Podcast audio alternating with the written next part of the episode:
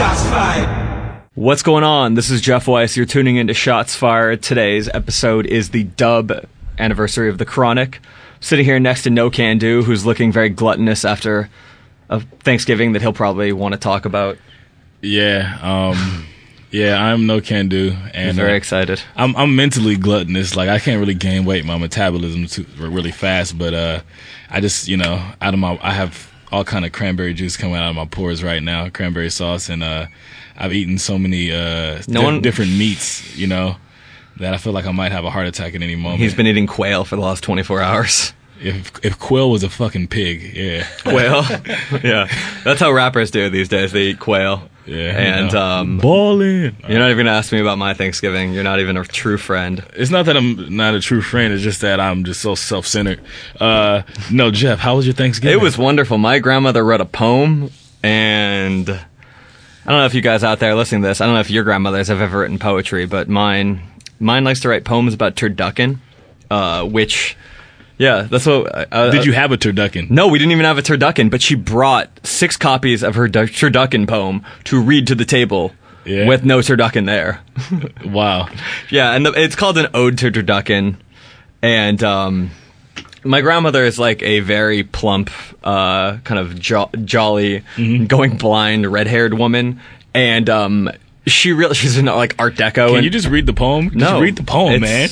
You've ruined it for me now. I need. All right. It was the night of October 19th, a date I remember well. It was the first time I tasted turducken, a tale I now endeavor to tell.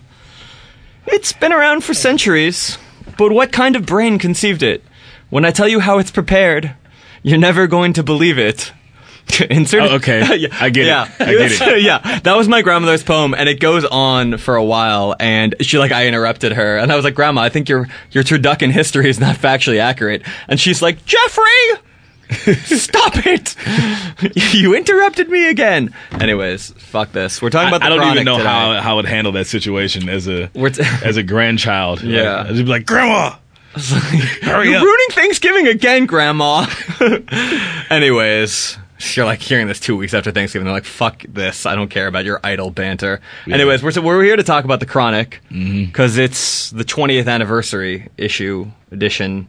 I don't know. It's the dub anniversary of The Chronic. Yeah, dub, if you're not from California or the 90s, it means 20. Yeah.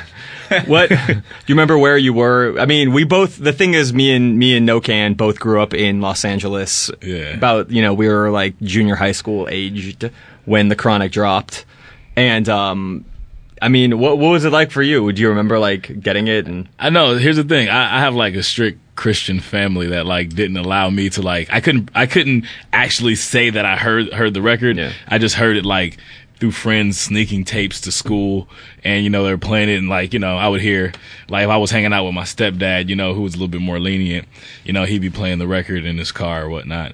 And, it was all around me. I don't remember the first, it's like, you know, when's the first time, you know, you drank soda? Like, I don't remember not, like, having it around, you know? Yeah. Like, no, I mean, it was on the radio. I mean, it was obviously on MTV everywhere, but it was on the radio at Power 106 and 92.3 back when LA had, like, 2 hip-hop stations. It was, I guess they do now. They have 93.5, but... Yeah. That's like a throwback hip hop station. It's classic rap. That's station. Like K Earth 101 for hip hop. Yeah, totally. But so anyways, but it was just everywhere, and I mean, I remember going. That was like the first rap album I ever like loved. That had like a bunch of tapes. I had like Rex and Effects Rum Shakers and like Kris Kross I Missed the Bus tape single, and like then like, you know, it was that like New Jack Swing era which was like the first time like hip hop and R&B had a marriage, and you know it was all because of Jeeps. Yeah, that's why I love New Jack Swing, because it's an entire genre dedicated to sounding good in a Jeep, so you could potentially swing an episode. Yeah, yeah. And yeah, I mean it was. I remember walking to the tape store and like buying it. Like I think it was before they actually had parental advisory. I think it might have came in like the next year. Maybe they did, but I got it somehow with like somehow they sold it to an 11-year-old. Yeah. And I think I was 10 actually when it came out, and it, you know, it just blew my mind. And obviously, it was just crazy because, you know, where I was growing up in like a reasonably posh part of West Los Angeles. Hey, so we're like, how many episodes are we in? 7. Yeah. You still haven't said where you're from, but it's okay. It's all right. We're going to keep it pushing. Yeah, one day he's going to reveal. Yeah. When I have Alchemist on. Yeah, yeah. We're just going to talk about that. Yeah, no, when you have Alchemist on, you guys are going to name off the street names. Yeah, we're going to go real. It's just like when I interviewed Quick in Compton. It's going to be just like that. Yeah. Just like Compton. Not really. Not at all. But I have my bar mitzvah pass hard though. It's cool. But yeah, anyway, so we're actually sitting here next to Ben Westhoff, who's the editor of the LA Weekly, and the music editor of LA Weekly. Let's no shots to Sarah Fenske while we're here. Yeah, no shots. But like, if somebody says you're the editor of the LA Weekly, you should just be like, just "Fuck yeah, I'm the editor of LA Weekly." We're also sitting here next to Marcel Carrion, who is a former rap partner of No Cans and the group Customer Service, and he also grew up in Inglewood and South Central when The Chronic came out, and he's going to provide his perspective, kind of on what his perspective is, an expert perspective as a street guy, as a kid who grew up listening to this shit and living the lifestyle, like watching the lifestyle, and like The Chronic was the shit, man. Like that was definitely, like I knew that whole album at 10 years old. Yeah, like back to front. I didn't know what a gap was, a low rider or whatever, a stash spot or none of that. But I knew the words of the songs. Yeah, no, same here. Like I had no idea I didn't even know what The Chronic was. I was just right. I didn't even know what a zigzag. I had no idea what a G thing was. I thought it was a G spot. Like wow. I didn't know the difference. You know what a G spot was though? No, I didn't know that either. It's crazy though, as a kid, like how I even knew what the words were, but didn't know what the hell I was talking about. And my mom, like, I wasn't like how No Can was. I was able to listen to it because this is the music my mom played. Yeah, she played Quick. Like I used to listen to MC Breed. I grew up listening to nothing but gangster rap. To this day, I don't like R&B. Yeah, like I listen to rap. That's what I grew up on. I think in LA, I think when you were growing up at that time, like I mean, it was everywhere. I mean, I like, you know, kids were like, it didn't matter what part of the city you were in. Kids were wearing Raiders jackets. They were wearing, you know, starter jackets. Like, I mean, it's like how it is now with the streetwear. You know, like with everybody, like dude, rap was inescapable, especially West Coast gangster rap in Los Angeles. Yeah, like everybody was into it. Just like I grew up in Minnesota, and it's the same thing there, and that applies to the starter jackets and all the look too. It was like everybody had whatever team came out with a black and white logo. Everyone had that. Like so, like the LA Kings, the White Sox. Yeah. No, it was. I remember I asked my mom for a starter jacket, and she was like anti-gang culture, even though she was like, you know, involved. Yeah, exactly. So she got me a goddamn Jet starter jacket, bro. A fucking gray and green starter jacket. That shit gets no play. I look like a fucking Sharpie marker, homie. It got me nowhere, man. Yeah. But you know what else? Like, besides like the clothing though, like, so many jokes and so much shit came from The Chronic. Like when you be like, hey, did what's the name called yesterday? Be like, who? Like these nuts. Yeah. Like, totally, yeah. That came from The Chronic. Yeah. You know what I'm saying? Like it's crazy how much people still use from that album. Yeah. Like how much of that still affects the culture today. You know, I think it obviously didn't invent gangster rap because you had N.W.A. obviously had, you know, blown that shit up, right. And there was stuff that Ice-T obviously, but I think it was the first time that it made it fun. Like because N.W.A. that shit is not fun. It was more like menacing and kind of scary. More relatable too. I mean, it's not like people from Minnesota could relate to, you know, the lowriders and all that too, but it's just like fun themes. They're like women, you know, parties. Yeah, this is a lot of the stuff that N.W.A. wasn't as focused on. It was produced like it. Not here's the thing. It uses what N.W.A. did as a stepping stone. You wouldn't even have like you wouldn't even be able to. You wouldn't have a reference point for that record if it wasn't for what N.W.A. did. Like it was relatable because you have all that backstory, but then it was produced so well. Everything sounded just so clean. It was the most musical album, I think, to that point. Like it really kind of took, obviously, like, you know, it obviously took Funkadelic, but it took a lot of random other stuff. I mean, if you look at the sample listing, I mean, like you have like Ohio Players, Honey Drippers, you know, Bill Withers. I mean, obviously Donny Hathaway for Little Ghetto Boy. You know, you have the Rudy Ray Moore stuff from Dolomite. What was the Let Me Ride sample? That was they had three. They had the funky drummer for the drum sample, right? Then they had another drum sample again, "Kissing My Love" by Bill Withers, and I think the main one was "Mothership Connection," Starchild, right? That's, you know, and the "Sweet Chariot" live from Parliament. So That was, I mean, those were the main kind of samples, and he just pretty much took, I think, like, you know, his parents' record collection and kind of turned something like. I mean, maybe his own, because it was his actually old. He's old, you know that's true. He is actually old, and he was a DJ for years. Yeah, he was a world class record. Like he was in 15 years old. He was already that funk move, like how gangster rap, whatever, is my coming up, my upbringing. His upbringing was funk and soul music. You know what I'm saying? So not necessarily. I don't probably when he was like 7, 8 years old. I'm sure that was like and that was the era when you could take samples like lock, stock, and barrel and just use them and like the whole album, and no one could do anything. No one would say anything. Well, no one like nowadays, you can never make an album like The Chronic today. No one had ever sold that many albums. Like you know, it just really kind of exploded. I think. I mean, Jay-Z and Kanye have the the access to all those great in the Universal Archives, but even they can do it for a few songs, but a whole album. Yeah, it's hard. You can't even sample anybody whispering right now. You might get sued. But I think the other thing about it is that. You know, I think a lot of great albums have a certain political edge to them, you know, or like not necessarily political, but like a social kind of consciousness to it without being hokey or cheesy or preachy. And like, if you really go back and listen to it, and, you know, we're going to talk a little bit about kind of LA Weekly just did a big feature. I had a big article about The Chronic, why it's so great. Ben had a big article.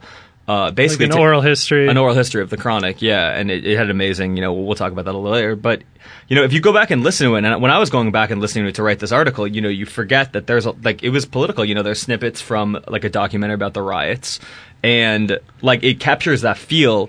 Like more than any other album, I think it captures that feel of post-riot Los Angeles, like incredibly. And you were right in the middle of it when you were growing up. You were too. Mm-hmm. And like I think if you were really anywhere in Los Angeles, if they didn't even riot where you were living, they were rioting within 4 or 5 blocks from where you were living. I would say 5 miles. Like 5 miles. I mean, unless you were in the valley, there was like no rioting in the valley. But you know what? It did have that black conscious for at the same time, because it was like even the song "Little Ghetto Boy" like. The song is like Snoop's verse, I believe, is talking about some like being in the pen, being in the riots. But at the beginning of it, you know, like the dude was expressing like, if I got to die for this little African right here, that's what's gonna happen. You know what I'm saying? That was the state of the ghetto, regardless of what people thought outside. Like we not all just hate each other. We don't all not get along. Nah. Yeah. We have certain morals and codes and there's reason for behind the violence, and they did a good job of explaining everything, just the whole situation about like the last verse in that where they're explaining like the OG that gets out and he's and he's trying to like control things, and the young dude shoots him. Dude shot him up. Know what I'm saying? This is not what it is. And like he's like, I guess that's what I got. You know what I mean? Like they're trying to jack little homies. Yeah, grip. Yeah. Like he's like kind of like and the tone of that, they're all each character that they're playing. Like is coping with the situation. There's no victim and there's no aggressor. It's just like I'm in this situation and I'm gonna have to deal with the cards that were dealt to me. You know. What seems crazy to me about it is that it was like that happened in April, the riots, and then Dre had it on an album by the end of the year. Yeah. Like imagine now, like if Dre was gonna make a song about Hurricane Sandy, it would come out in like. 10 years from now, 20 years from now. If it came out 6 months later and no one would give a fuck. I heard. Exactly. In this era, yeah. But it's just like Dre like had the wherewithal to like whip something up and put it on the album. The game would care. I don't know what you're talking about. The game would care. I think we should. Well, I think we're going to start talking a little bit maybe about the history and the context that it came out of, and then we'll maybe kind of play some songs from the record. We'll just talk about them and stuff like that. And I guess, I mean. Do you want to start talking maybe a little bit, Ben? Because I know you just did the oral history on it. So yeah, well, basically there was this documentary in 2001 called Welcome to Death Row by a Santa Monica production company called Xenon. And they, since that documentary came out, it's still on like late night, I don't know, HBO or something. But they had like 80 pages of interviews that they weren't doing anything with. So they just like dropped them in my lap and said, you can publish this if you want. So I kind of combed through that. And it focuses on, the formation of Death Row and then the making of The Chronic itself. And so, some of the outtakes from those interviews are interesting too. Like Alonzo Williams from World Class Wrecking Crew was like talking all sorts of trash about Dr. Dre. I thought I'd just read some of those because they're pretty funny. Like Alonzo was saying, Dre was always a ladies' man. When I met him, he had 3 or 4 kids at 17 years old, and he's calling himself the Love Doc. And he was Doc, so we called him Dr. Dre, and that was the beginning of his career. I always felt like his big brother. He would come to me with all his girl problems, his DA problems. I tried to school him. He was making babies like a rabbit. I often lied for him when he had problems with his girls. I'd cover for him. stuff like that. So. Dre, he just sounds like a snitch right there. Yeah. Fuck that guy. That is some that is on some Kobe telling about Shaq's deal. Like, it's like, fuck that dude. You know what the other thing is? I just like the idea of Dre, like, as the love doc, like that, like that bad Mike Myers movie. Yeah. Like, Dre was just like he was just a Hindu guru. He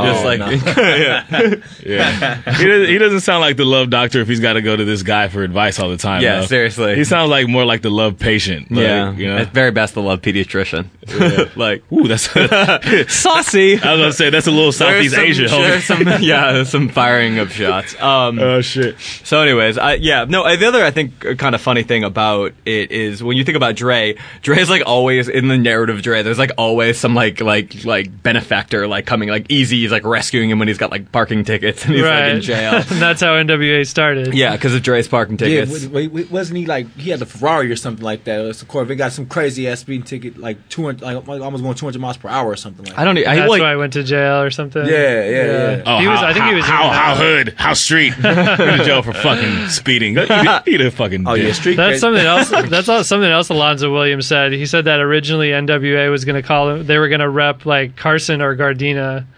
They were like, we got it because that's what's trendy. And then a year later, they were like, yeah, we're from Compton. Yeah. Like that was because I never knew of Dre actually being from like, say for instance, right? Because me.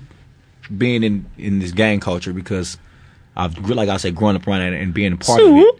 Yeah, all that part. That part right there. But nah, nobody knows where Dr. Dre is from. Like, everybody knows where Eazy-E is from. Like, Eazy-E is everyone knows where DJ Quick is from. Yeah, he's from Kelly Park. And DJ Quick is from Treetop Highway. Where the hell is Dre from? Yeah. No one knows. You know where Dre's from? But yet and still. He's Woodland Hills. Private school, my friend. But yet and still, like, he's like the godfather of gangsta rap. Well, like, and it's crazy because I mean he was like way before gangsta rap, and I think like I remember when I first heard The Chronic, and then like Eazy came out with the diss. Yeah, you know, like I had no idea. I'd never heard of the World Class Wrecking Crew. Yeah. Right? Like had you? You'd have to go to Radiotron to know what the fucking World Class Wrecking Crew is. Like unless you own a pair of roller skates, you did not know what the World Class. Wrecking Crew you'd have to be able to do a head spin on roller skates and pop lock with your fucking. Which I can do, which is weird that I had no clue. But one thing you can say though, man, if it wasn't for Dr. Dre. Like, like prowess as a producer, like gangster rap would be it would be a quick fad, you know, like without like great producers in any genre, then it's a fad and then it moves on to the next region.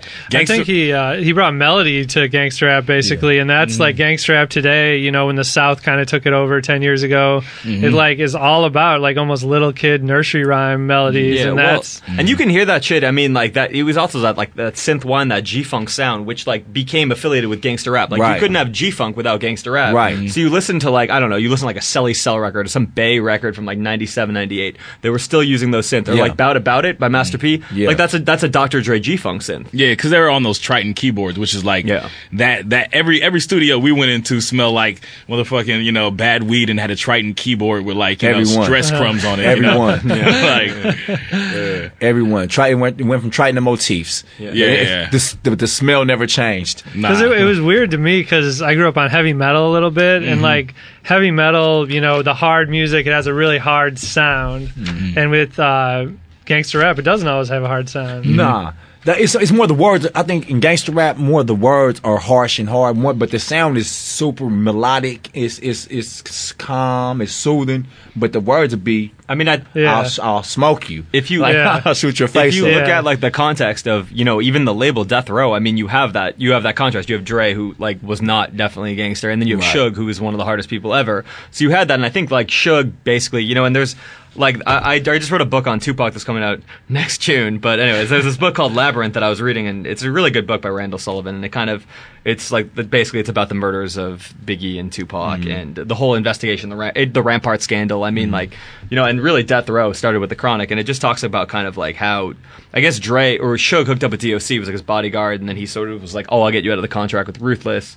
And then there's a story where he showed up with, obviously, like there was the Vanilla Ice, the balcony hanging, and then he showed up. I mean, did you ever hear the story when like of what like the beef between Dre and Eazy came from, like the actual incident? No, tell me that. It's in here, like basically. So from the book, like So just a little bit of backstory, because N.W.A was Ruthless Records, and so Eazy-E, Ruthless was Eazy-E and Jerry Heller's thing, and they had DOC and Dr. Dre and other N.W.A members under contract. Yeah, above the law, too. So then when Dre was trying to extradite himself from this situation, this is what happened. Yeah, and they were...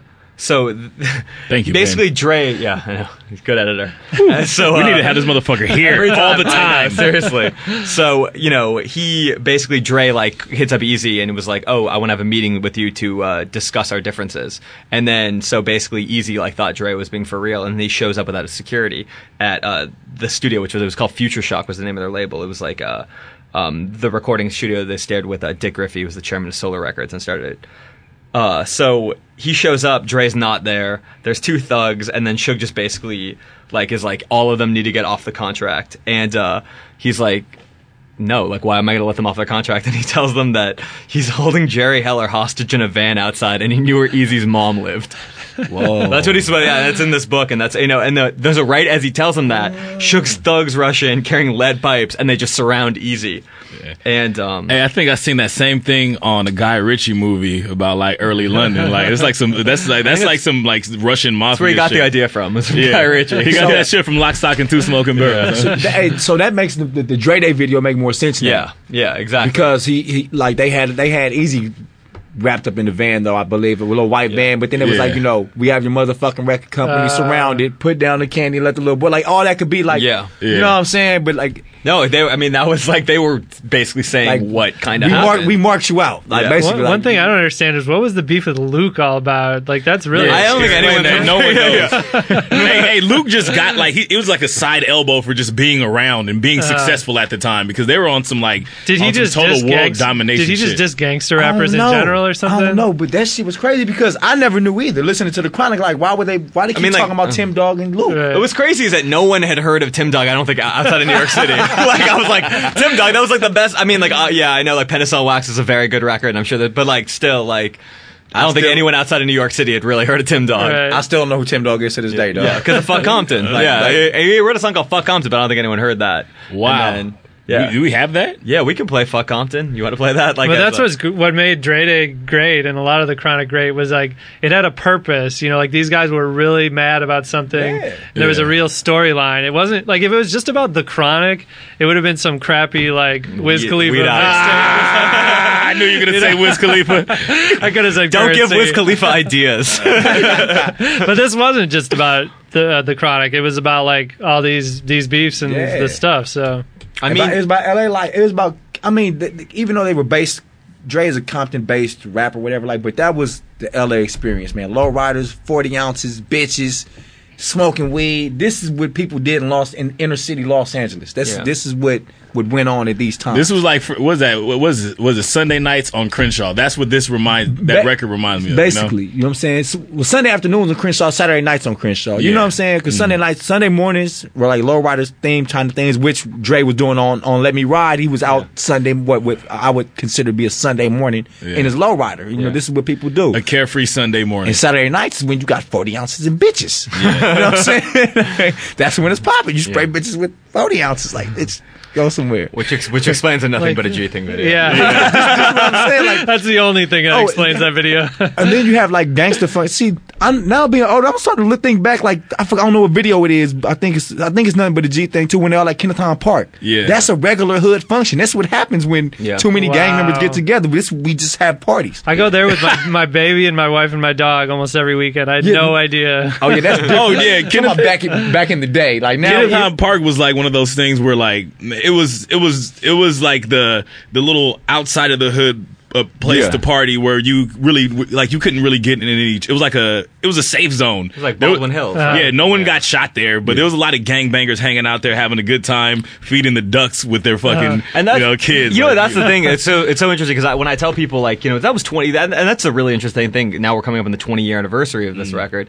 And what it really is you think about LA 20 years ago, because you guys grew up here, I grew up here, Ben didn't. So it's like, there's this interesting thing, and I tell people, like, I'm like, you don't have no idea what it was like, because I live like right near Echo Park, and like it's all like hipster kids. Yeah, no, Echo Park. You can't live in Echo Park 20 years ago being a white man. That's not gonna happen. No, that was black. Or be black. That's bad. That's Mexican. There were a lot of gangs. There were a ton of gangs, and like that would be like whenever somebody in my school when they had back, it would be from Echo Park. Yeah. And now you're like, I have back from Echo Park. It's like, what do you have?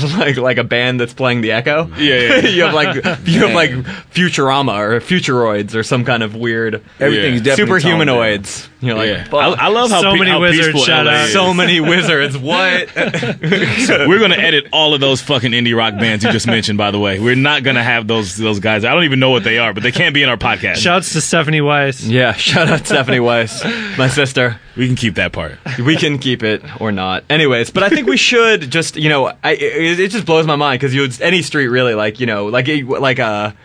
the famous line of Ian Cohen once said, he goes, I would know what part of town was the good part of town to drive in, or the wrong part of town to drive in, I should say, when you hear the street from The Chronic. Like, and he would be like, all right, I should not be on Slauson. He's like, I should not be there. Like, Slauson? Yeah. Oh, no. I feel it's on The Chronic, and like... Hey, the funny part about it is me growing up in South Central, like... None of that shit, like, that was just, these were just places that we go. My cousin lives there. Yeah. Right. I'm going to go there because my mom friend lives there. Like, it never really, like, it did a good job to, like, keep, like, that's why South Central is not, like, gentrified to this day. Yeah. Is because it has such a, like, air of, like, mystery and, like, like fear factor put into it by early gangster rap. The LA Times, after the riots, they went on this, like, PR mission to rename that area. South LA. South LA. They do call it still South LA. Yeah, but then at the Weekly, I was like, wait, are we calling it South LA? They're like, nah, we call it South Central. Yeah, thank God for the Weekly, homie. Like, it's no way. I don't care what you could change the name to, like, Sprinkles and Cinnamon.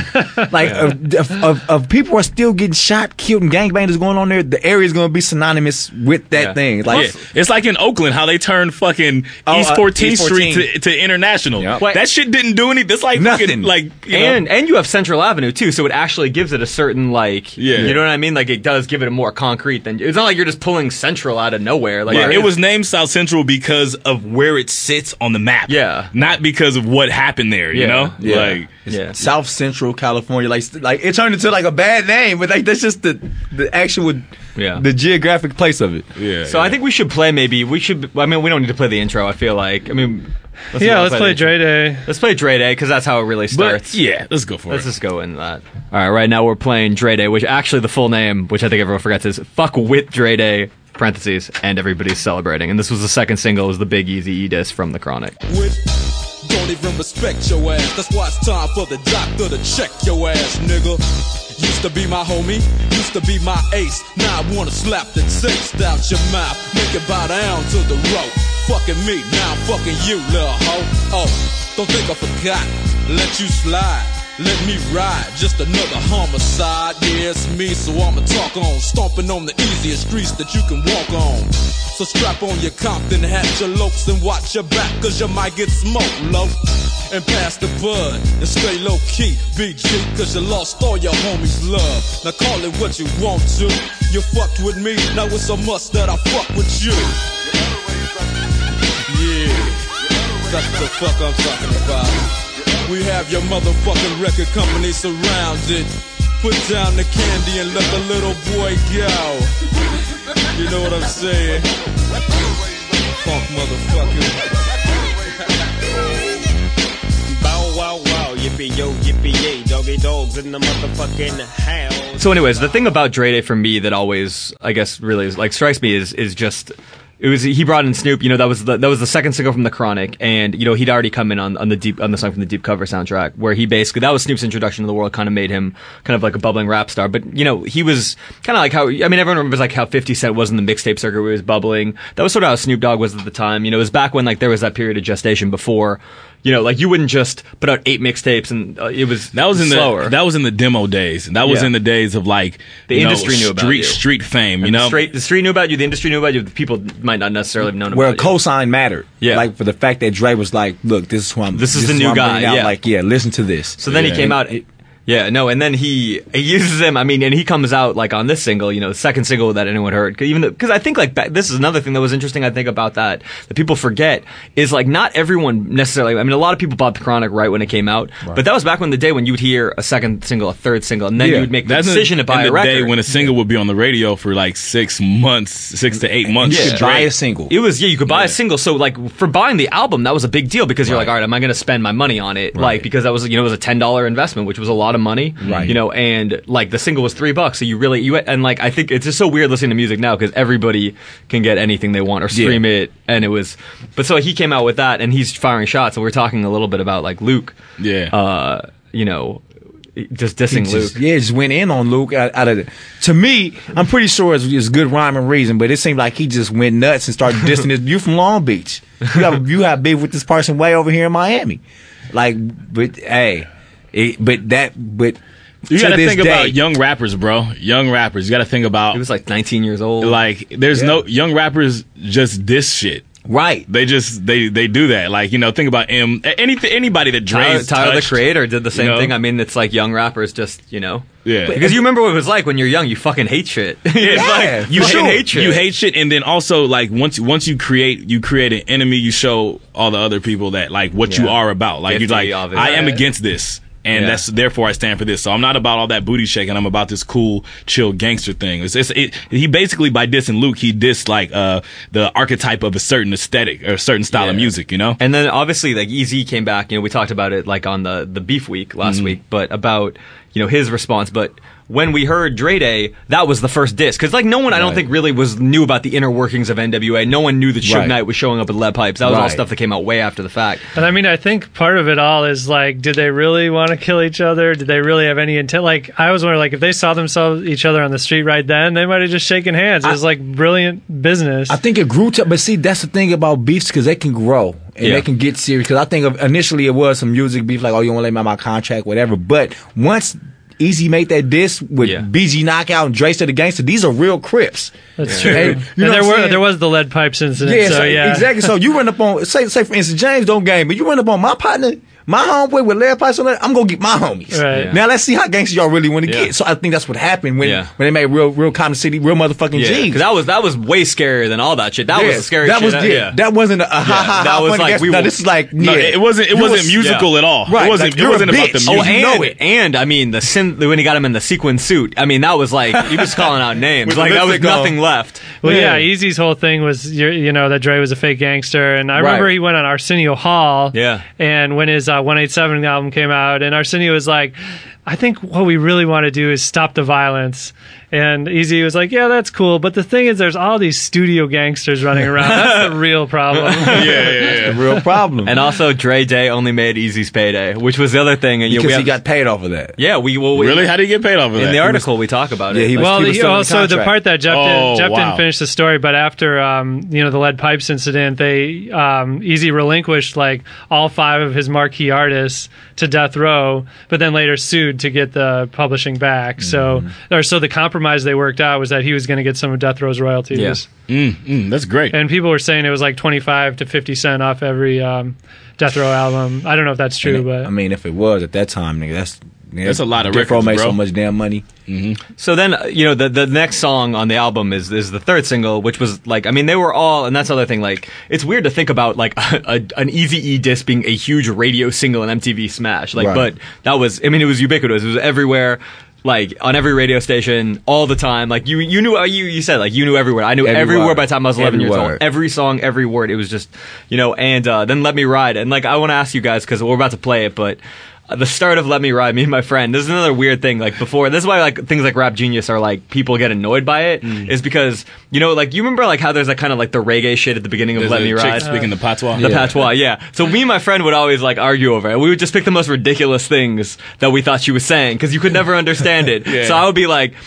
I thought she was saying "look good, Mariah Carey," because obviously Mariah Carey looks good. Yeah. And he was like, he thought it was "Do You Like Atari?" So we're gonna listen to it, and then we'll kind of give our own interpretation. Yeah, that was a look into like white kids. I was like, what the fuck? Yeah. What up, no baby? You look good now, you carry. Long time I watch you, I want to chat to you, I go on like you don't want to chat to me. So what, Dre? Tell me what the fuck I go on now. Creeping down the back street on D's. I got my Glock cocked cause niggas want these. No sooner as I said it, seems I got sweated by some nigga with a Tech 9 trying to take mine. You wanna make noise, make noise. I make a phone call, my niggas coming like the Gotti boys. Bodies being found on Greenleaf with the fucking heads cut off. Motherfucker, I'm Dre. So listen to the play by play, day by day. Rolling in my phone with 16 switches. Hey. So the fact that you guys even thought about, you didn't know what she said or tried to like interpret it, that was a good look on like, you know, what white kids thought. I fucked up. I should have started Rap Genius. Could have got paid. Yeah, fucked up. I'd be like, do you like Mariah Carey? What she's really trying to say is that Mariah Carey is a fine-looking actress who was in movies such as Glitter. And no, she wasn't saying anything about Mariah Carey. I just know. I didn't really think so, but I thought so. For one, when I remember being in school, you know, in LA, and like we always had like a pretty big Belizean and Jamaican. Like, there's always like one or two Belizean Jamaican kids or Ghanaian kids, and they like only play with us half of the time, you know.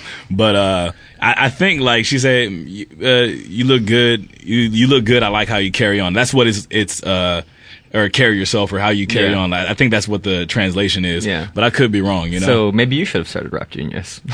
Yeah. Perhaps. Where can one get some good Belizean food? That's what I want to know. Yeah. Little Belize off of La Brea and... Is that Kelso? Nutwood. No, La Brea and Nutwood. You learn, Shots Fired is going to become a food podcast starting from this week on. Yeah, look for it. There's like a straight up chicken dish that you can order that's just like... it comes with like rice, peas, and plantains, and it's just like seasoned really well. Delicious.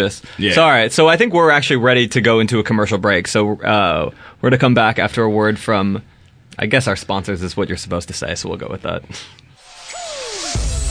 It's getting cold out there, folks, and heat is expensive. You probably need to stay warm and look good. Go to the store at earwolf.com and pick up an Earwolf hoodie. While you're there, check out all of the new swag we have just in time for the holidays. T-shirts, digital downloads, and posters. So check out the store at earwolf.com and support shows like Shots Fired. Shots Fired! Shots Fired! Here's an easy way to support Shots Fired.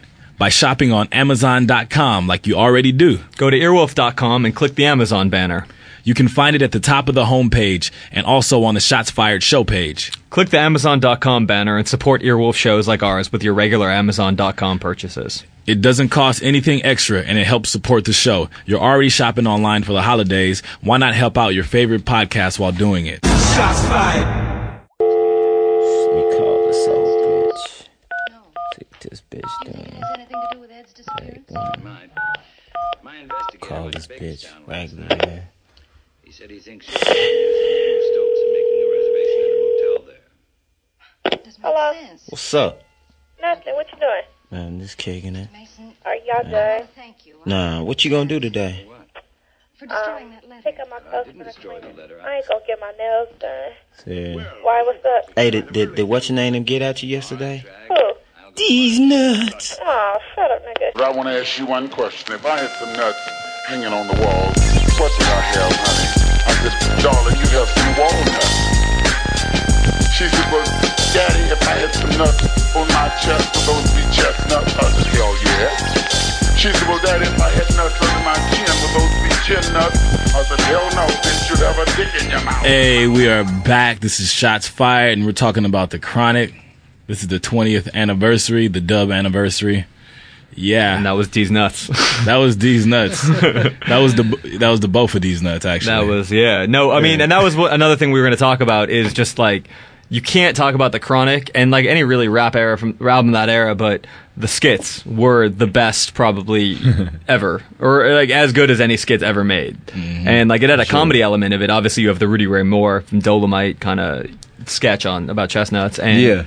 You had that, and that, I mean, how many times, like, we were talking about that, like, how many times did you quote that when you were a kid? Like, oh, yeah, any chance I can get to trick somebody with the D's Nuts joke, oh my goodness. I, like, you know, still, like, hey, Grandma. You will be got on sight. Oh, man, you didn't hear about what happened yesterday? What happened? These nuts happened. That's what happened, motherfucker. Yeah. Have you seen D? D who? These nuts. These nuts, nigga. What you mean? And then it turned into this dick. Yeah. We made that shit jump the shark in the hood. Oh, man. That shit. But, like, man, that's just... another example of how this album just for so many years affected Los Angeles culture, man. This is a staple in Los Angeles. I feel that this is definitely an album that's a staple in Los Angeles community, gangster rap community, and just, I mean, it's a musical classic. Do you think like it made a lot of people start banging? I mean, definitely, because they made it appealing. Yeah, they made it look attractive. They made this shit look like I could do this. Yeah. Like, people are doing this right now outside my door. What are you fucking with the gang members? Yeah, I mean, because I could say that it influenced me, because I'm seeing these dudes got gold chains on. They doing what they want to do, and I ain't not seen them in one video when they went to work. Yeah, so like you know what I'm saying? I'm just saying, like, the people that I said that to say. The people they were hanging with were familiar in my area. Yeah. So it made it that much easier to identify with the people in my area. Yeah. You know what I'm saying? Yeah. So it definitely let the guard down from it, but I don't think like for me I don't think it would influence me to go either way. You know, even for you. You say that now, bro. But it was like created, but it made the culture popular, I think, like, of that. And, like, you know, at the end of the day, like, people do what girls like, and like they that's like, what I was gonna say. That's just shit, and like, but girls like this shit. It was popular among girls. I'm more speaking for the mass, like, not me individually, but more just for like the peak. Because he said, "Do I think it affected the area?" Hell yeah, because it made, like I said, it was just it's too common, it's too easy to. Yeah. It's right there. You did glamorize it. I mean, there's no way to say that it. Hey, this shit was like to LA, where I'm pretty sure like Nirvana's Nevermind was to Seattle. Like everybody became grungy. And they're still wearing flannel. They're still wearing flannel to this day, you know. Yeah. But like, you know, it made that like that gangbanger like style of dress just normal, bro. Like even, without me being affiliated, without, you know, like friends of mine being affiliated, we're all white teed up. We all were wearing Dockers. Yeah, it's crazy, you know, now. The kids with skinny jeans, and that changed the whole thing. But back then, it was like, if you can you imagine wearing skinny jeans in 1993 in South Central? Well, wait. Because if you actually look at old pictures of Dre, and their jeans were small, bro. Yeah, because dude, like Levi's and Dockers and Ben Davis, they didn't make fucking like big that. Baggy right. jeans. Jeans didn't get big and baggy till Cross Colors, Carl Kanai, Jinko. Right. And by all that other shit, like 1997, you could not get a pair of like if you were trying to dress like young, like you couldn't get a pair of like jeans that weren't. Right, way oversized. Right, Fat Farm, whatever it straight was, up. You know, like everything. Because like even skaters wore baggy jeans. Totally. Everybody wore baggies. Like you said, you couldn't find young fitting jeans unless you wore Levi's. That's when I knew that like the younger generation, it was, you know what I mean, when the younger generation kicked in, when they started wearing skinny jeans, and you're like, that is just a different generation. Nowadays, if you buy some Levi's off the racks, they're going to be built in skinny. A lot of them. Really? Yeah, for sure. Because these are pretty small. I would never wear, like, in my growing up, I grew up with the baggy jean era. Yeah. Like, so to have these on is amazing. Yeah. When this guy got out of fucking jail, he was like, he was wearing some, like, I forgot what kind of jeans. He was like, if I ever wear any jeans skinnier than this, you can sock me in the throat. He called me like 2 months later. He was like, you can sock me in the throat now. Because I look ridiculous, man. Like, nobody wears. You it's all like I said. It comes back to girls, and like if girls like, you know, and they change the whole style. And I feel like homophobia has even gone out in rap. Like, you can hardly be homophobic now, but you can still diss skinny jeans. That's like a stand-in for... Well, I was living in Oakland, and in Oakland, like, skinny jeans is an LA thing, bro. It is, like, the first kids I seen, like, wearing skinny jeans were just like, skaters, or just even young black kids that were just on some alternative lifestyle shit that were in, you know, south of the 10, you know?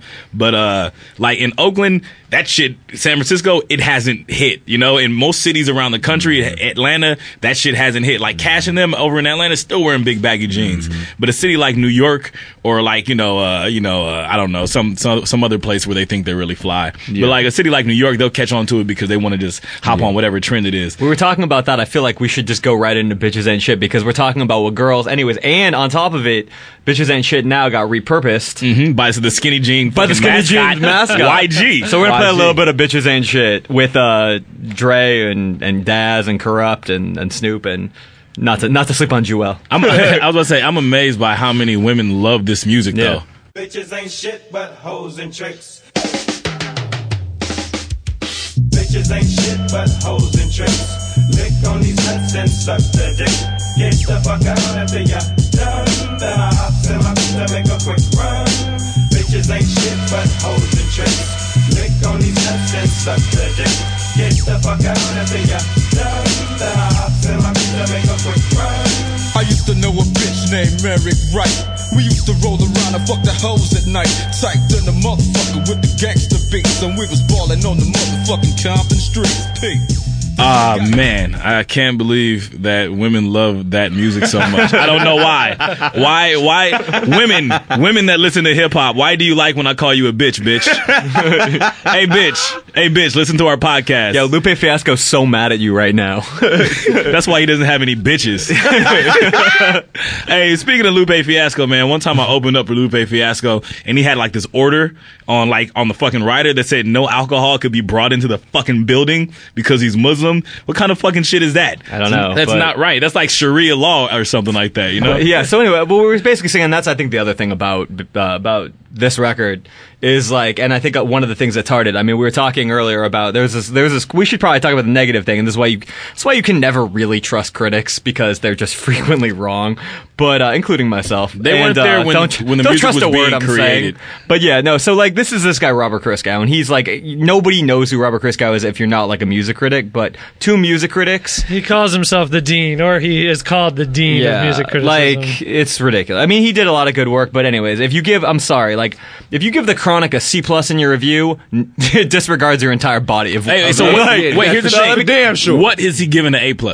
Oh, to his credit, he gave like, you know, a lot of hip hop classics good grades. But here's the thing, and I'm gonna read it though, like Jay-Z, Reasonable Doubt. Here, let me read. I don't know. I want to say like early Eminem. He was Eminem, on board he loved. Well, let me read the review. And he was on board with it, but he doesn't like The Chronic. Yeah. Well, this is a review. Eat a bowl. All right. C+. The Chronic, Interscope, 1992. The crucial innovation of this benchmark album isn't its conscienceless naturalization of casual violence. It's Dre's escape from sampling other rappers, as they call it, to promise to create their own musical environments, usually without revealing how much art and how much publishing fuels their creative resolve. But Dre is the first to make the fantasy pay out big time. The world he hears in his head isn't the up-to-date P-Funk fools say they hear. That would be too hard. Instead, he lays baseline ready mates under simulations of Bernie Worrell's high-key B sustain. A basically irritating sound that in context always signified fantasy, not reality, stone self-loss, or a best Dre never approaches. I can't believe he uses the phrase grandiose jive. Like, and then this is Bell Bottoms and Afros music. Its spiritual source, the Blaxploitation soundtrack, and what it promises above all is boom times for third-rate flutists, sociopathic easy listening. Even if it's just air quote just pop music, as some rationalize, it's bad pop music. All right, that's so the fail. That's the real fail. That's a fucking fail. This is what I have to say. I've talked to people that aren't from Los Angeles, aren't from the West Coast, and they're like, I really didn't get this music until I came here. Like, this is something like, this place is like, you know, much like Miami or like, you know, or New Orleans. These are cities that you don't really know exactly how the lifestyle is until you actually see it. Like, it's so much more different from any other city in America. So this guy is probably from, where's he from? He was from New York. He's from New York, yeah. Oh, shit. He has no idea. Fucking LA has more in common with Mexico City than it has with New York. Always going to be a difference between LA and New York, just because of the, like... Is he white or black? Yes. He's white, right? Yeah. Because why, tell me when you felt this way. I feel like he's trying to, like, stick up for me, like, oh, no, this is, like, blaxploitation. You should, like... Yes, that's what it is. No, don't speak for me. I love The Chronic, motherfucker. What do you mean? I don't feel exploited. Yeah. I feel enlightened. Well, I feel that's the problem. And also Kris Kross is supposed to be, you know, writing about music from all over the world, you know, all different styles, all different cultures. I mean, this thing, like, letting him off the hook because he's not from here, I mean, that... Yeah, that doesn't fly for me. He just didn't get it. It's just sometimes you just don't get it. I'm not letting him off the hook. I'm just saying that he's ignorant, and he had a fucking skewed perspective because of where he's from and what he's into. So then, in Chronic 2001, his first sentence is, "It's a new millennium, but he's still slime," and he like spells it out like DRE. You know, like I'm still DRE. It's still slime. But that's the point. Like I think a lot of people. I think Dre fucked his bitch. That's what happened. Yeah. That's what happened. He has a fucking endless grudge. But I think the point that he's getting at, and I think this is something worth talking about. Especially because we are talking about why this album is great, and I think like we should make the case to talk about why people don't like it, because you know there are people that are crazy and don't like it, but you know it's their their own thing. But anyways, point being, like I think the misogyny to them like makes it they can't listen to it, and like I mean I think it's an interesting topic, which we'll probably. And understandably, some of the misogyny is a little weird. Like he's like, I heard your mama was a Frisco dyke, you know things like that. Yeah, it's like totally. It's a lot of people from the Bay Area would never use the word Frisco. There's a lot of weird sodomy things in this album that are. Just just odd. Hey, like, but here's the thing though, like, you know, when you're looking at a record, like, you can look at it as something that plays in the background, but you have to look at it like a piece of art, right? Yeah, it doesn't have to be moral. And just because you don't like I hate fucking horror movies, you know, I don't really like gangster movies, as a matter of fact, but you can't really like say, oh, this is a horrible movie because it's not the genre you're into. Right. Like, get the fuck out of here. And that's something that me and James coming up, like, we always appreciate the artist, whatever realm it is, because you might not like something, but you can't, like you said, you can't say this is whack. Yeah. You can't say that. You can't say it's not crafted well. Yeah, because that shit is dope. It's dopely engineered. It's dopely produced. Yeah. Like, what do you mean he didn't have any samples? Yeah. He had, like, great samples in there. Yeah. Now, I mean, he can't play the... Dre just recently learned how to play the keys, so his musical talents probably weren't... that deep on it, but come on, man. Like, but I think the rawness makes it even better, that it's not all fucking, you know, arpeggioed out and fucking dun, like the Chronic. It's like the editing on this is fucking amazing. Like, Snoop talks about how they had so many more songs, they had so much. Dre, like, picked every single thing for a reason, and he, you know, very carefully, meticulously edited. And that's why I say, like, it has conscious song, like, it has a couple conscious songs in there. Okay, it's misogyny, but This is reality of how with life. To me, he's like, hey, bro, every conscious rapper I ever met is a womanizer. How about that? Like, to keep it 110. And a lot of times, you know, you meet some of these guys who get to express themselves and say more of the demeaning things, or say more of the like Too Short. Like, Too Short is a happily married man. You know, he drives a fucking Volvo and owns a barbershop, and, you know, he's involved in the community, and he's a part of, like, the PTA. Like, whereas, like, a guy, I would love to see a Too Short PTA meeting. I would love to see that. Check this out, bitches. Hey, first grade is canceled for this half. We're gonna have cocktails, PTA meeting. Yeah, but I mean, you know, behind, like, you know, like, basically, like, you can't look at the artist and the content as like, this is exactly what this person is, and the message that they're sending out is bad. They're just expressing themselves. Yeah, and it doesn't have to be, like I said, like, it just does not have to be moral. It just I mean, like, there are artists, though, I will say, that sometimes you'll listen to them and you can't get past the personality, and, like, I understand, like, Drake, like, I cannot get past the personality of Drake. I just cannot enjoy his music. Yeah, because it's kind of soft. It's kind of soft. Yeah, it's not even that. It's just like it's kind of smug. But that's a different conversation. But anyways, I think we should go in, and here's, I think, for me, the best thing where you can't really attack this record, just because, I mean, this is its first single. We're just gonna play Nothing But a G Thing. We're just gonna talk about that. I mean, because it's classic. Like, yeah, you're just like, what do you mean? This is the first single. Like, how do you not be under the age of 21, hear this and not just, like, bug the fuck out. This is G-Funk at its finest. Yeah, all right.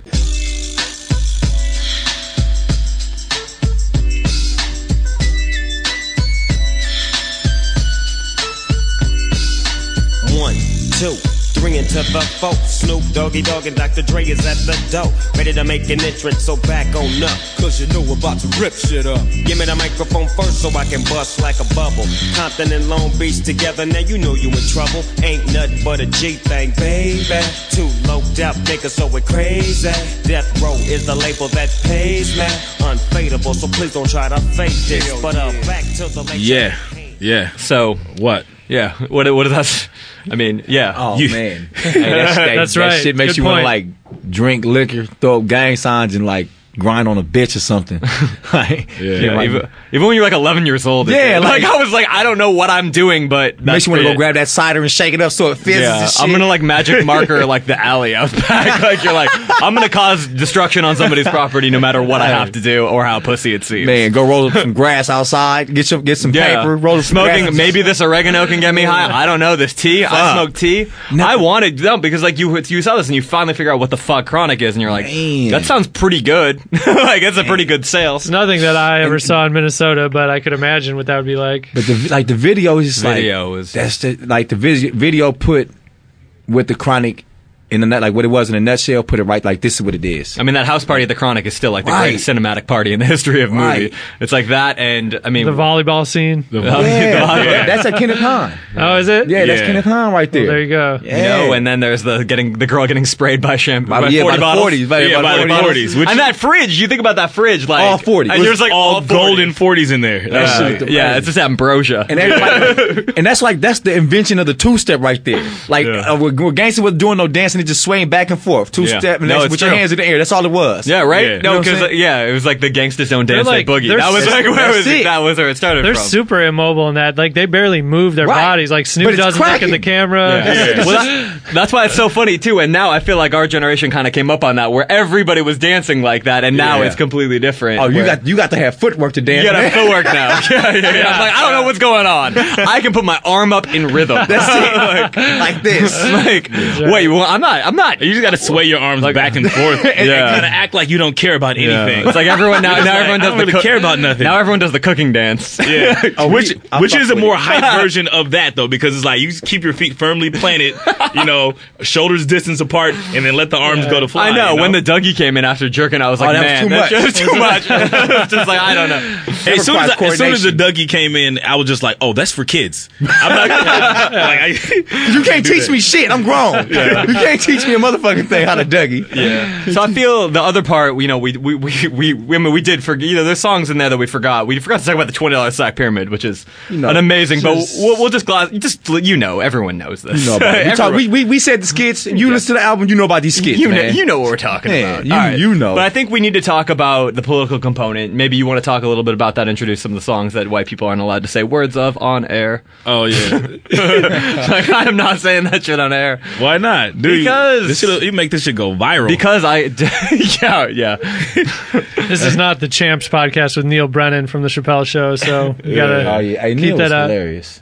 Yeah. I fucks with Neil. I forgot exactly the name of the song. What's that shit called? Oh, the Daddy Niggas Took Over. Yeah, the day the niggas took over. Niggaz. And that was, think about like shit like that is when you'd hear it. Like it was, it was a message song. It was like this is for once when they, if my memory serves me correctly, they start off with like a little quick speaking skit, and the dude says like if you're not down for my brother, you're not down for the South Africans, like facing apartheid. Like it really like at least I remember the Black Panther thing. They were like they were like reading stuff about Algerian decolonization, and with the whole gangster thing. They kind of try to take the intelligence out of it. They try to say that there was no world, consciousness about what's going on in the world. Afro consciousness of like at the time that was right after cross call. You know what I mean? It was it was that. And so like they try to take that away from like the whole gangster thing. But then like they really like reminded everybody like no, like black people all over the world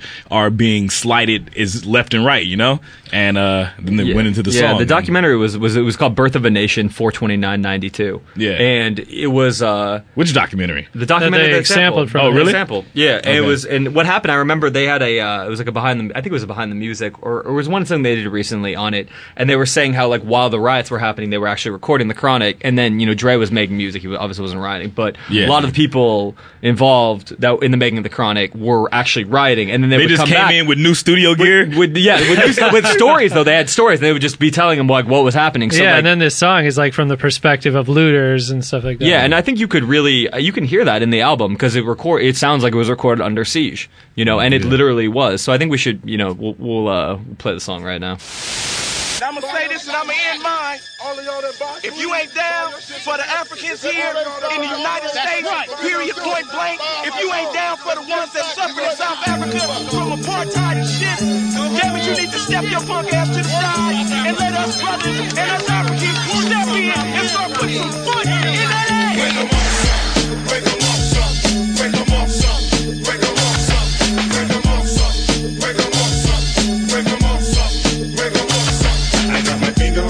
So niggas wonder why we're living in the city, it's do or die. I got my finger on the trigger, so niggas wonder why we're living in the city, it's do or die. Yeah, we are back, and that song is called The Day the Niggas Took Over. And I'm not talking about the day that Obama was elected. Talking the day we ran Los Angeles. Yeah. Where, nigga, if you was in LA and you come through the wrong area, you gonna respect this skin on that day. What was the rioting like in where you grew up?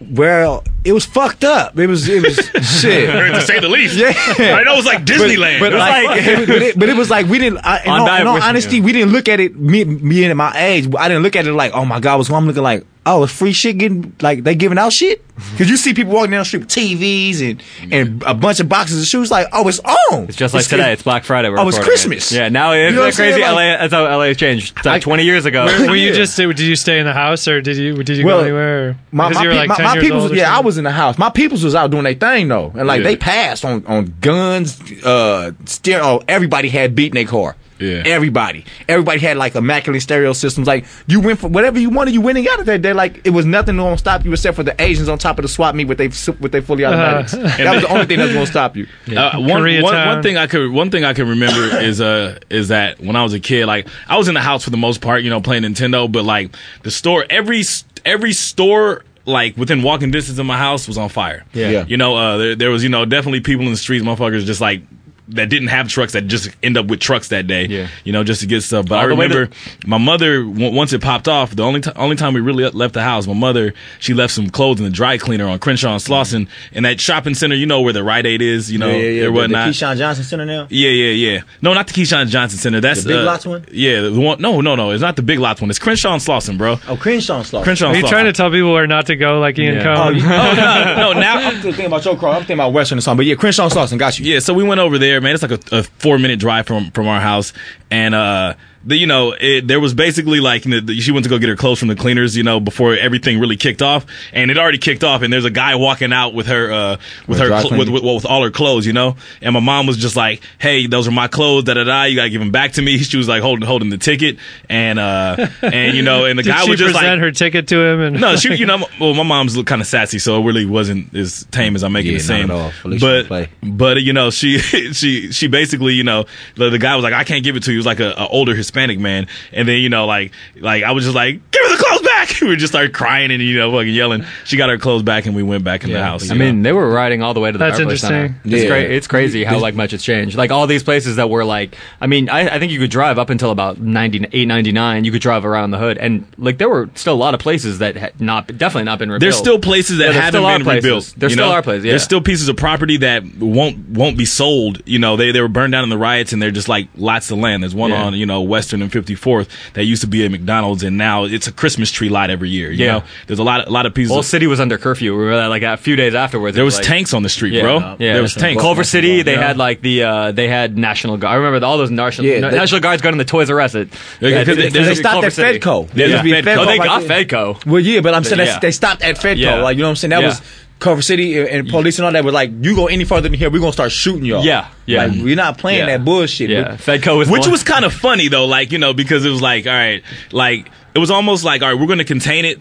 to like we're going to contain it to the inner city. Like, you can destroy, you can, you know, take your aggression out on yourself. You know, fuck your own shit up. And you know what? That's another thing why I'd be like, why would you ruin your own shit? But in actuality, I don't look at it like that. Yeah. Be like, okay, we fucked up our own city and all this, but so what?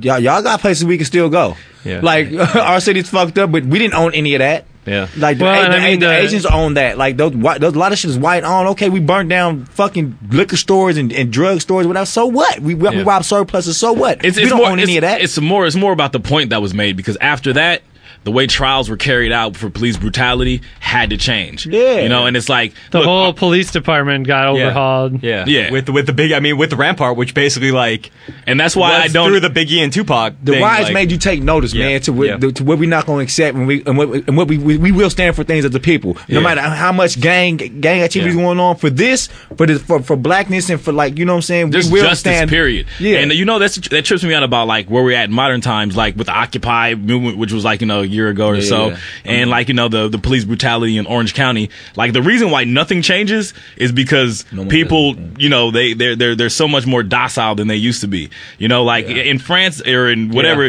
they'll riot in Greek, all the austerity measures, anything. In Italy, you can't even take a train half the time because there's always a strike. Yeah, there's a soccer game. Now we're like communists, and you're like, oh man, they're actually trying to get like, and that's the thing, because like we in America, probably for sure, like there's no real revolting going on.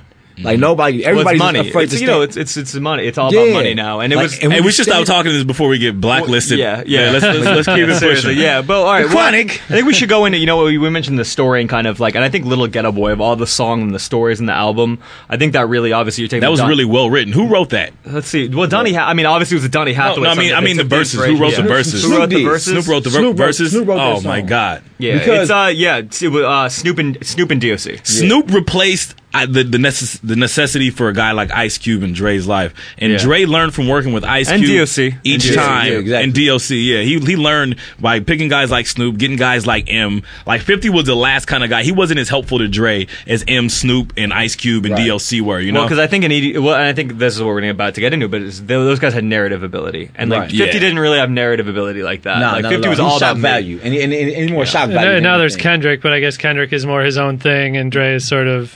I even think Kendrick can help Dre though, because Kendrick grew up in these streets, in these times where he can give a real insight to Dre. Like he can write for Dre and give a real insight to, like, I know what you, even though I don't rap like you know, I didn't come from that era. Because Dre lives on a floating fortress somewhere. Yeah. All right. Well, let's play Little Ghetto Boy before the floating fortress was built. So all of you Africans that know that's working for other people.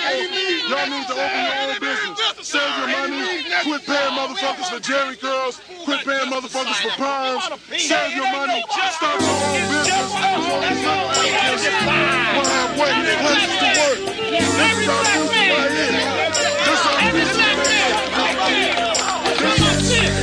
The new generation is born. I'm going to tell you right now. If I have to die today for this little African right here to have a future, I'm a dead motherfucker. Right. Wake up, jumped out my bed.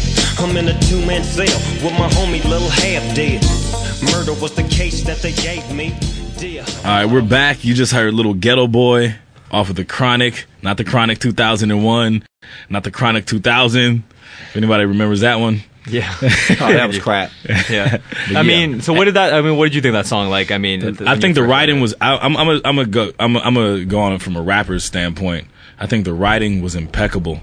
I think, I don't know. Like, who wrote that? Was it just Snoop that wrote all those verses? It's Snoop, DOC, and Dre. But you know, who wrote the lyrics? Dre don't write. Doesn't write. Every dude, like I mean, all the characters that were in that story, like none of them were the victim, none of them were the aggressor. They're just like, you can really just look at those people and just like imagine their lives, you know, while they're explaining this. That's how, because the song was called Little Ghetto Boy. We were talking before, like, how do you feel like the Chronic affected the area?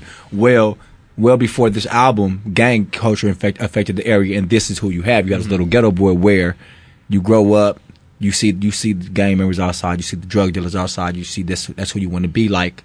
So in turn, Snoop's verse, he ends up in pen, which is where you will end up doing that lifestyle.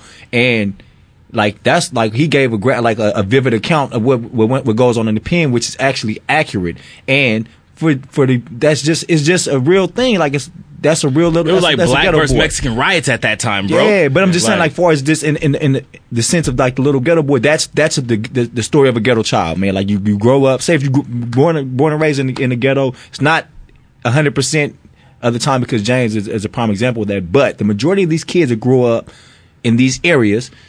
They grow up, you start going to juvenile hall, you start doing all this, you start fucking up, getting kicked out of school, then you end up in the penitentiary, then bam, then you have Dre's. This all you can make this all one person, because like after going in the pen, then you have Dre's character where he gets out now. He's like the man, because you do have a certain kind of stature. Because I did 6 years, so when I get out, I mean, my homies look at me a certain kind of way. I don't choose to go down that road to do that shit again.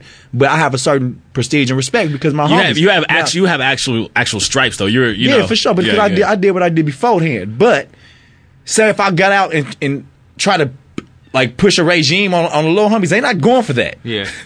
I'm like, okay, you the older homie and all that, we respect all that, but you're not gonna tell me what I'm doing. Yeah. So I'm like saying like that whole song is like a real account of what could really happen. Like that's a real story. It's not no made up, fake like fairy tale shit. I mean, and I think that's a human. I mean, to think that the same ideas still apply, and I think is that what gives it a timelessness. Yeah, you know, for sure. You can hear. I mean, like, look, Nothing But a G Thing's a great song, and like obviously Let Me Ride's amazing. I mean, Dre Day is like one of the hardest days ever, but what gives it, I think, that extra quality, which makes people consider it as one of the greatest albums ever made, is that human element. It brings it all the way back home. Yeah. And the fact that, here's the thing, like, I don't know the critic's name that you were reading Robert before, Christgau. But basically, it's like, how can you call it like blaxploitation when like this song, which is like, I feel like is that song is like the meat and potatoes of conscious rap on a gangster on a gangster rap record.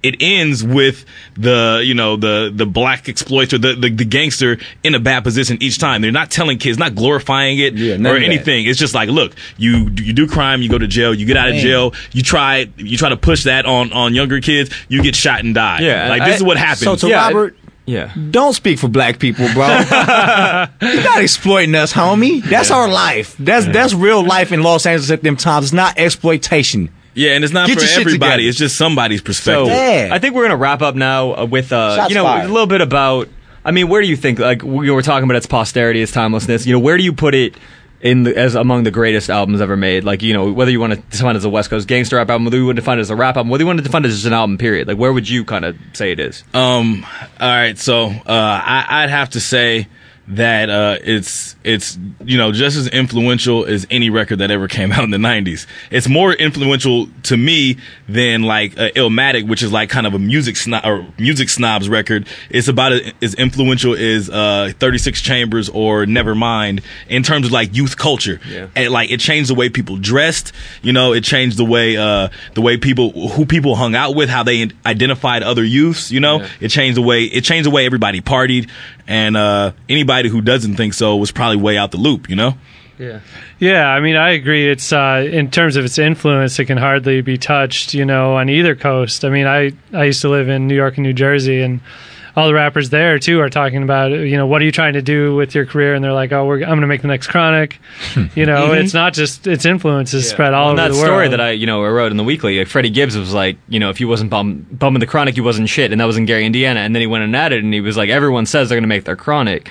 He's like, you're not going to make a Chronic. He's like, that was a one-time thing. Right. And I think the thing you take away is like, if you're looking at anything that is timeless, like it does reflect like that moment in time, and like you find the human kind of quality in it, which I think it did really well. And it doesn't sound dated either. I mean, you can look at so many albums from the early '90s, and this sounds like it could have been made today. My outlook on it is, I just feel like it's definitely.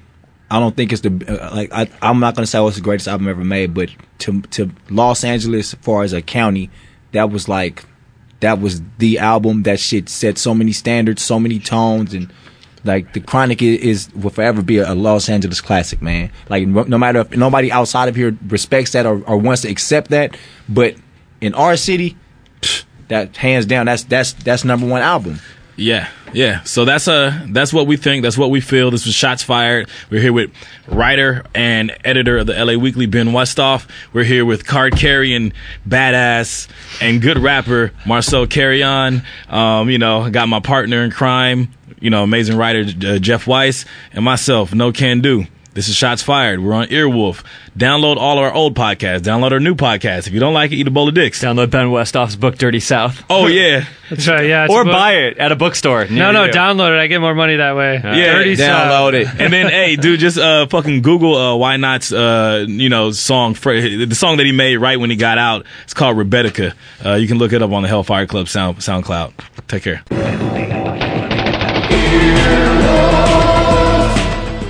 This has been an Earwolf Media production. Executive producers Jeff Ulrich and Scott Aukerman. For more information, visit earwolf.com. EarwolfRadio.com.